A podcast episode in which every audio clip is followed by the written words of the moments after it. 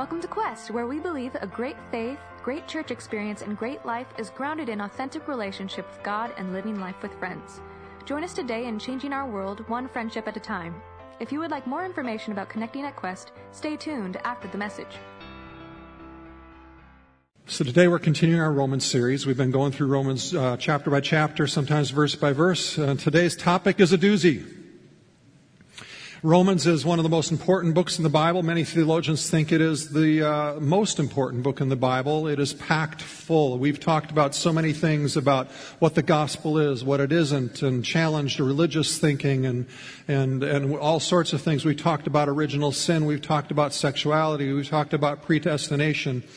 And today, as we continue our way through Romans, Paul talks to us very, very, very plainly about government, our favorite topic in the whole world to talk about, isn't it? Don't shoot the messenger. Here's what Paul says, chapter 13. Let everyone be subject to the governing authorities, for there's no authority except that which God has established. The authorities that exist have been established by God. I think we struggle with that statement, and I think that's the reason Paul repeats it here twice in a row. Consequently, whoever rebels against the authority is rebelling against what God has instituted, and those who do so will bring judgment on themselves. For rulers hold no terror for those who do right, but for those who do wrong. Do you want to be free from the fear of the one in authority? Then do what is right and you will be commended. For the one in authority is God's servant for good, but if you do wrong, be afraid, for rulers do not bear the sword for no reason. They are God's servants, agents of wrath to bring punishment on the wrongdoer. Therefore, it is necessary to submit to the authorities, not only because of possible punishment, but also as a matter of conscience. Paul says, be subject to the governing authorities. This word subject is not a mincing word. It means to submit, to obey. There's no other way to look at it. In addition, Paul says the authorities that exist are established by God. And I think a good question for all of us is do we believe that? Do you believe that? Authority and submission are difficult topics. They're loaded words. We live in a culture that is more accustomed to questioning authority than submitting to it. That's often for good reason as well, right? Many in leadership have let us down. They've been untrustworthy. Many are afraid of authority as it has been used to exploit and harm and oppress. We've felt the sting of poor leadership in our homes, in businesses, in churches, and in the government. In our culture, Submission is often associated as being weak, and authority is often thought of as the opposite of loving. We live in an anti authority age, and we are skeptical of authority, again, for good reason. We don't know what or who to trust anymore. And yet, Paul clearly states God created authority. What does he mean by that? What do you think? Did God create and establish authority? Is it from God? How does that affect our view of authority? And especially as Paul's talking about, how does it view our view of affect our view of government? We all struggle with some political leaders, be it a president or governor or mayor, whoever it is. You're faced with the tension of this passage asking you to respect authority with which you disagree. Just scroll down Facebook for less than two minutes, you're going to find somebody making a rant about something political, right? Social media is the go-to place to mock and insult authority figures with which we disagree. As Christians, we have to be strong, biblically informed in our beliefs about different political and social issues. Yet Paul is telling us authority comes from God. He goes on saying, consequently, whoever rebels against authority is rebelling against God, what God has instituted, and those who do so will bring judgment on themselves. Ouch. The Bible says God is the source of all authority. No authority is equal to or rivals God's authority. He is the ultimate supreme authority.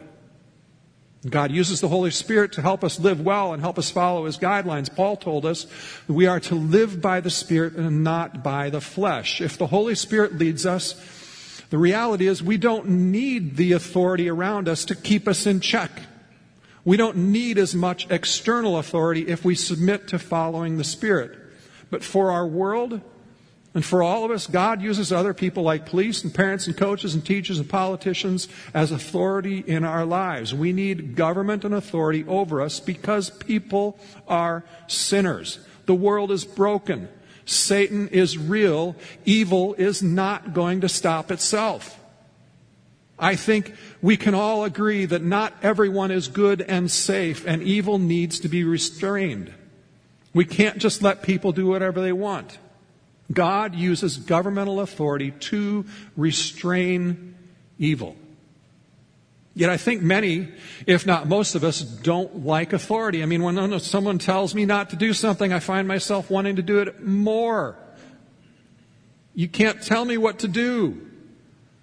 We don't want to be under authority. We don't want others to tell us what we can and cannot do. Thus, the emphasis on choice as the highest value in our culture right now. That's what we call the American way. The, we value independence, and often that independence is a push toward rebellion. Our first instinct is often to push back, to bristle, to argue, to disagree, to disobey, to disregard authority, to look for the holes in their argument or the ways we can make them look bad. And isn't this often our response to God as well, if we're honest?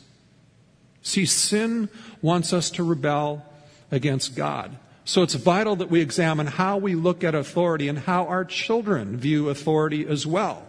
Paul David Tripp says authority is one of the foundational issues for every child, and how we view it is essential to our faith. How we teach and model the protective beauty of authority is foundational in parenting. God has chosen to make His invisible authority visible to our kids every day using us as parents. Wow, no pressure there, right? Your parental authority is to be representative of God's authority. So every time you exercise authority in your child's life, it is to be a beautiful picture of the authority of God. You are there to teach your kids that authority is good and loving and patient and forgiving and secure and faithful, and the truth matters. If you respond harshly or impatiently or with irritation and condemn them, it deepens the natural rebellion your child has against your authority and against God's authority. Your job is to teach kids how beautiful authority really is. We want them to find joy in surrendering to the authority of God that He's placed in their life and ultimately surrendering their hearts to the authority of God. Now, I know I didn't always do this well with my kids. None of us do. But it's a holy goal that God's called us to as parents. It would be fascinating and beneficial to study and explore the authority of God because I think many of us have warped, messed up perspectives on God's authority. We don't see his authority as good, as loving, as patient, as faithful, as true. So, how do we live as Christians and citizens of our nation with all of our faith and government issues? How are we as Christians to live when those in authority don't use it well? Today we're going to spend most of our time exploring two major points the responsibility of those who govern, which Paul addresses slightly, and more so the responsibility of those who are being governed. But first, by way of introduction, to help us understand it better, I think sometimes we wonder why Paul includes this section on the government right here, and people have questioned whether it should even be here. It seems a little bit random to some people, but Paul doesn't work that way. He's really intentional in his thoughts and processes and arguments. He actually plops this discussion on the authority of the government in the middle of two commands. We dealt with one last week the command for us to love our enemy in Romans 12, 7 through, 17 through 21. And then after it immediately comes how to love our neighbor. Paul's extremely strategic in this. Remember earlier in Romans 12, Paul said we are to overcome evil with good. We are to bless those who curse you. Basically telling us by tagging on now the government, we submit, we honor, we obey, even when the government leaders don't deserve it. And this is how we live out what Paul said last week. Do all that you can to live at peace with everyone. As much as you can, live at peace with the government by honoring and obeying them. Paul also makes a point in Romans 12:19 for us to leave vengeance to God. And I think it's brilliant that he puts the government discussion here because actually having a government helps us have ways that we cannot take vengeance into our own hands. God uses government authorities to bring justice. It's not the ultimate way, but God does use government to execute justice on his behalf. By way of further introduction, Paul knew Caesar, when he wrote Romans, would likely see this letter and read it. And he wanted to make sure that if Caesar saw this, that, that he knew the intention of Christianity was not to overthrow the government. There were many other religions across the Roman Empire that were trying to overthrow the Rome, and the Jews had sections of them who were being a part of that. We see this in Jesus' life and Jesus' details. He lets his zealot disciples know that overthrowing Rome was not the goal. Before his crucifixion, he told Peter to put down the sword because, the, because force was not the way to bring God's kingdom. However, this doesn't mean that we're not to influence human government. We are to speak to laws and those in authority and challenge them with truth and concern for justice. And God may actually very well call some of you to serve in the government, like Nehemiah, or like a friend of mine that I coached as a church planter who later became a state senator when God said, I want you to switch over. He might call some of you to do the same thing. As kind of a final point of introduction here, it may be helpful as well to recognize what we want the relationship of the church and state to look like. Theologian John Stott, one of the giants of, theolo- of the theological world over the last 100 years, uh, identifies four general approaches to the relationship between church and state that have been throughout history. First one is theocracy. The church controls the state. Uh, think of the Va- Vatican in years past or Islamic caliphates. It's not good. It doesn't ever turn out well. Erastianism is the state controls the church, so think of China or think of Russia. This is even worse. Constantinianism is a compromise in which the state favors the church and the church makes accommodations with the state in order to retain their favored status with the state. Parts of Europe for many, many years were this way. It's not very present there much, but there's still some of the old structure that you see there in England that used to be that way more. We may think God wants the third one where the state favors the church. But as we said before, people are flawed. And it will always end up with the church compromising to stay in the position of power, which is part of the reason the church in America is having troubles today. And fourth, partnership. Church and state recognize that each has a distinct God given responsibility and they encourage and collaborate so that each one of them can fulfill their responsible roles in society. Stott actually says this last one is actually more in line with what Paul teaches in Romans 13. So let's jump into the core. Our first big question. What is the role and responsibility of the government?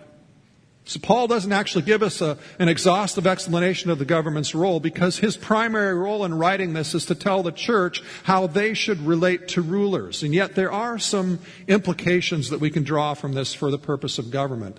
Verse 4, For the one in authority is God's servant for your good. But if you do wrong, be afraid, for rulers do not bear the sword for no reason. They are God's servants, agents of wrath to bring punishment on the wrongdoer. So this is not a new thought.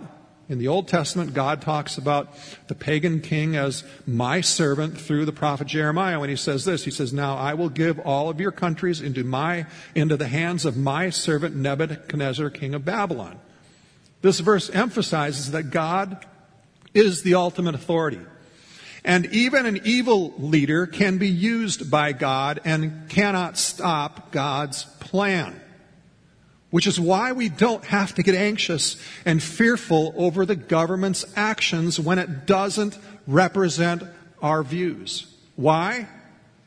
Because when God allows those who don't worship Him to be in power, He is not forgetting justice. God is the judge. There will be judgment. When and how is not up to us. It's up to Him. And the whole image of the sword in Paul's writing is interesting. The sword represents the power to punish. In the Bible, you see the, the sword first in Genesis 3 when the angel is keeping fallen humanity out of the Garden of Eden and from getting to the tree of life. Adam and Eve had sinned and they needed to protect them from living forever. In a sense, death is actually a gift to us in a sinful world. That we don't have to live with sin forever. In Revelation 19, the last person in the Bible to wield a sword is Jesus. As he comes back to judge the nations, the point is the sword comes to deal with sin. The first sword is in the hand of, a, of, an angel. The last sword is in the hand of the Lord. And in between, God hands out swords to his servants to help deal with sin, bring justice, and protect life. The government's role is to help punish the wrongdoer and protect its citizens from wrongdoing. Tim Keller kind of summarizes the role of government this way with a warning. He says Christians need to be wary of extreme ideological views on the role of government. He says, on the one hand, it's hard to find biblical support for the very conservative view that the government should do nothing but basic law enforcement. On the other hand, the Bible cannot support the very liberal socialist view of the government as savior. Those are the responsibilities of the government. Now let's look at the second question. What are the responsibilities of those being governed? Verse 5. Therefore, it is necessary to submit to the authorities not only because of possible punishment, but also as a matter of conscience. We obey God, and therefore we submit to those in authority not just out of fear of the consequences of punishment, but out of conscience. Meaning we obey the government whether we think you'll get caught or not. This is also why you pay taxes, Paul goes on to say, for the authorities are God's servants who give their full time to governing. We tend to focus on all the, the controversial stuff of government in our day, but regardless of what party is in charge, the vast majority of what they provide are things we're grateful for. They build and fix roads that we drive on and keep zoning ordinances and have 911 services and they make international trade agreements and they they provide for national defense that we all pay for in our taxes, and even at times like this, we are grateful for those things. Paul goes on and say, to say this, give to everyone what you owe them. If you owe taxes, pay taxes. If you owe revenue, then revenue. If respect, then respect. If honor, then honor. In other words, we're going to tell the truth. We pay our taxes, even if we can get away in not doing it because we worship God who sees everything. So we don't take advantage, we pay it in full. Now, at first, it seems Paul is saying we always need to submit. And yet, the government's rule is not absolute.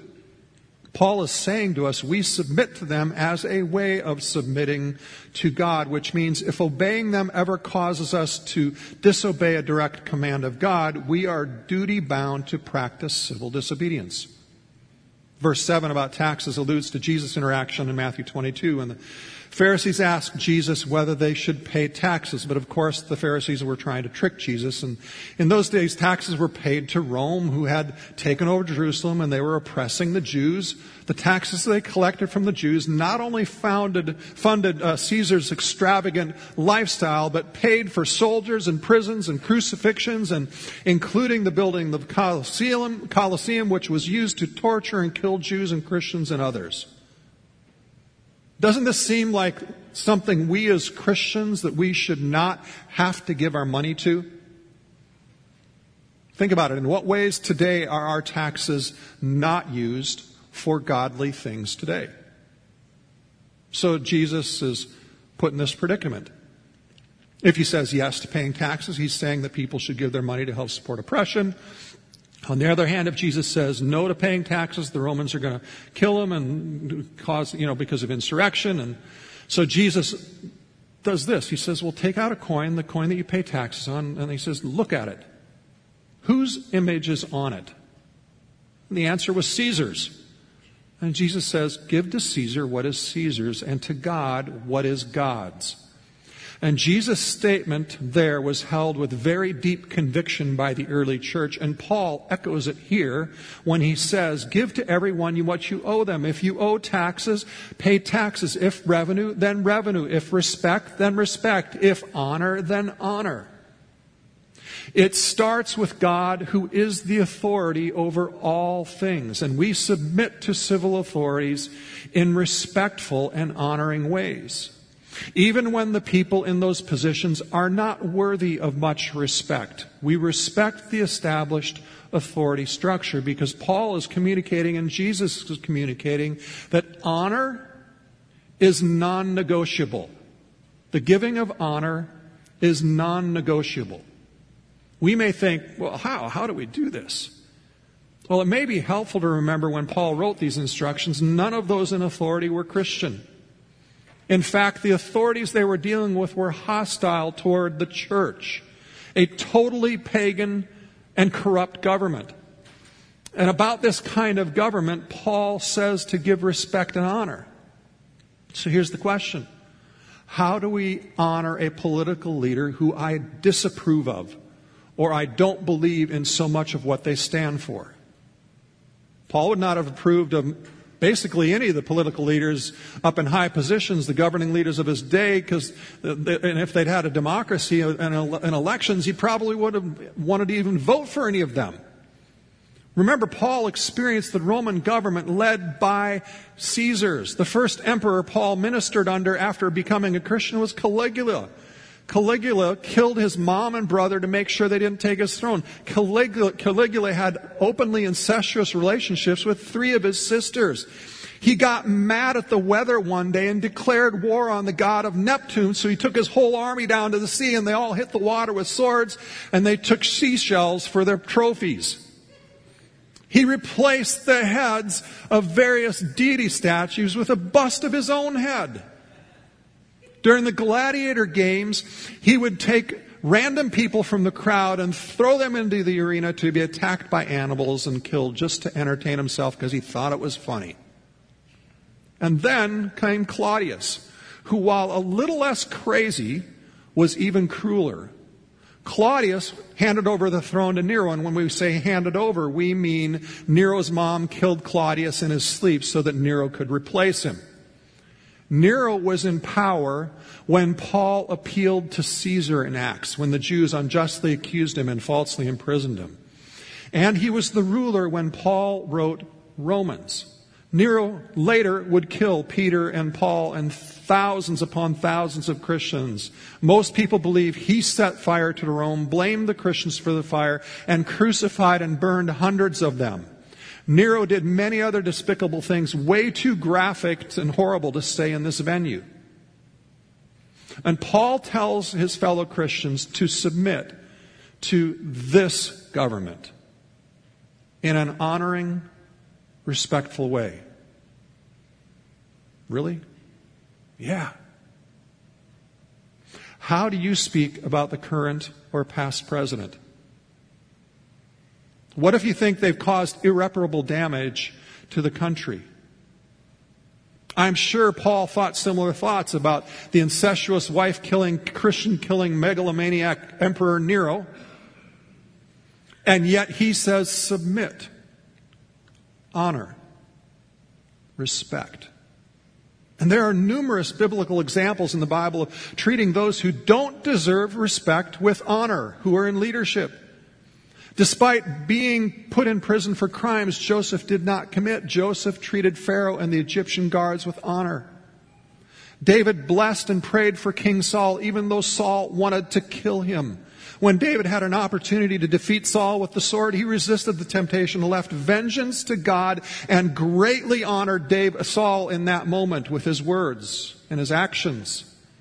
David wouldn't even speak negatively about Saul. Why? For reasons only God knows, God wanted Saul to be king yet for a time. So out of respect for God's timing, David gave respect to Saul. These are great models for us to consider as we engage in political discussions and debates today and think about how to relate to authorities with whom we disagree.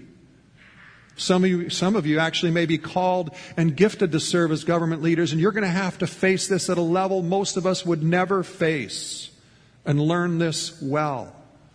To go into positions of influence to seek positive change on behalf of God.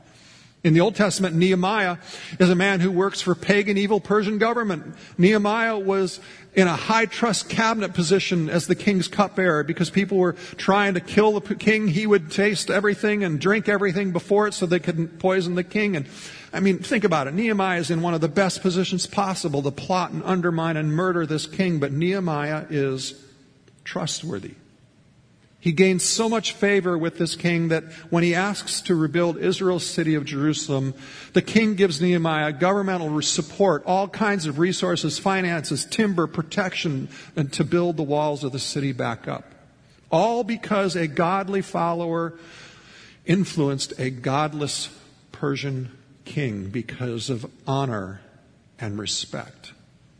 Daniel is another excellent example. He's taken captive as a teen by the evil, conquering, raping Babylonians. They forced him to be trained in all of their pagan beliefs and pagan religious arts, and they castrated him.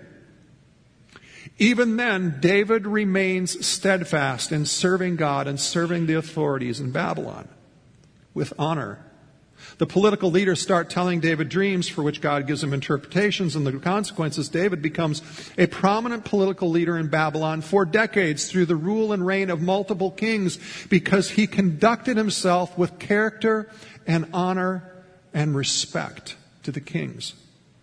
Both of these God follower, followers showed us how we can serve the government even when we disagree with the government as we continue to seek God and positions of influence to change the things and stand against, that stand against God. And as we said before, the Bible gives a very clear basis for civil disobedience. If the government commands you to do something God forbids, or if the government forbids you to do something God commands, then civil disobedience done with respect and honor is a Christian duty. A technical definition of civil disobedience is this it's a public, nonviolent, and conscientious act contrary to law, usually done with the intent to bring about change in the policies or laws of the government. And there are so many biblical examples of this, showing that we are to not submit to authority at times, but even in that, to do it with respect and honor. Next, Jewish authorities asked Peter and Paul to, uh, Peter and John to stop preaching about Christ and his resurrection. And Peter said to them, We must obey God rather than men. But he did it respectfully. Daniel, Shadrach, Meshach, and Abednego were actively involved in civic affairs, even in a pagan society. But when King Nebuchadnezzar woke up one morning and said, I need a 300 foot high statue of me and everyone needs to bow down and worship, it forced a decision. As it was built, the followers of God were commanded to do what was forbidden worship a God other than the true God. And these three men said no to bowing down to a fake God. And they did it with great respect. And that was an act of civil disobedience and they were thrown into the fiery furnace and they came out alive. Daniel had the same thing. He couldn't pray. He said, no, I'm going to pray anyway. Got down on his knees. They threw him in a lion's den and he came out very much alive. Another example was the Israelites in slavery who would not follow the decree of the Egyptian Pharaoh to kill the infant boys, which is very similar to those who hid Jews during World War II. Even Paul himself practiced civil disobedience and as a result was jailed numerous times for sharing his faith. Civil disobedience may look like following, like, like, like China today. I mean, it's difficult to practice your faith openly in China. So much of the church is underground. China had, until recently, a one child policy. In 2016, they changed it to two children, and now in May of this year, they changed it to three children that a family can have. But the consequences of that policy lingers. You hear horrific stories of forced abortions and botched sterilizations, parents being imprisoned for having more than one child. If a mother went into hiding when she had her second child, the relatives would be punished. Civil disobedience would be, I'm not going to kill my child. We saw civil disobedience done really well with Rosa Parks who loved Jesus, who knew every person was made in the image of God and how God died for all of us and we all have the same rights, so we should all be able to sit together on the bus. Her biblical convictions drove her to disobey civilly. Martin Luther King Jr. won the Nobel Peace Prize in 1955 for civic disobedience. In his letter from the Birmingham jail, you can see he recognized the legitimacy of government and he pleaded with them to fulfill their God given responsibilities, even as he defied them for not doing so. We can honor and respect even as we disagree and disobey. Paul recognized this as a force for good in the city. In his letter to Timothy, Paul urges Christians to pray for government leaders to act justly so we might live peaceful lives. In summary, this whole passage is built upon the assumption that the government can only do so much. It has a limited role. Our hope is never based on the government because even the best government is imperfect and cannot make things right in this world. More government, less government, the same government, different government will not save us. Because the sin of greed, the sin of abusive power, the sin of oppression, the sin of injustice is simply expressed in different ways through whatever form of government you have. Yes, we are to be involved in government when needed. We are definitely to be, as followers of Christ in a democratic society, informed and to use our voice to vote.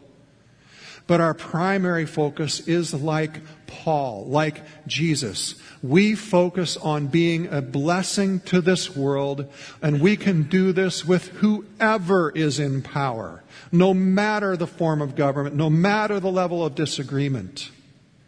We don't wait until we get a government change, until our guy gets in power. We didn't see Paul waiting around till the right Caesar got in charge. See, no, Paul and his followers of Jesus got on their knees and they prayed to God, knowing that Jesus is the better king and that God is always in power. Always. Worship team, come on back up. So, how can we walk this out this week? Well, what do you sense the Holy Spirit was highlighting for you in your mind? The place where you maybe got a little bit prickly on some things, or, the, or just the memory that came to mind, or that thing you posted, or that thing you said? What was the Holy Spirit bringing to mind? Is there any area where God would challenge you to submit to authority with more respect and honor, especially when you disagree? Especially when you hate what they're doing? Are there any areas you believe God is asking you to practice civil disobedience with honor and respect? So I think one of the most important things God wants to do is to help us remember his ability to bring justice and faithfulness. That he has the power to follow through on his excellent work in our world and his plan in our world that we can trust Him with that. Thank you, Jesus, for your forgiveness. Thank you that we get to receive it. Lord, thank you, God, that you are on the throne, that neither death nor life can trump what you do.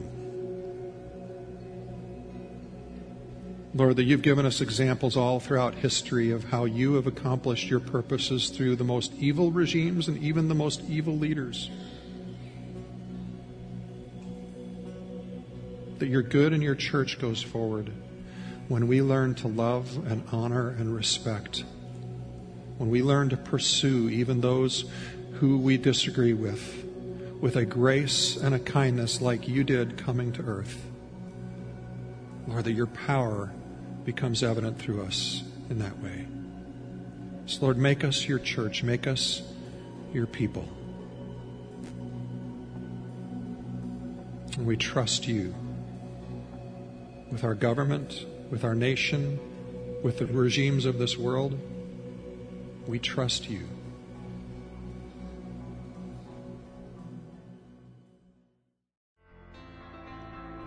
We hope you encountered the love of Jesus in this message. If you'd like to be a part of the ministry God is doing through Quest, whether in person or online, go to questvineyard.org for more information. If you want to worship God by supporting Quest financially, go to questvineyard.org/give. May God bless you this week as you partner with God to change the world one friendship at a time.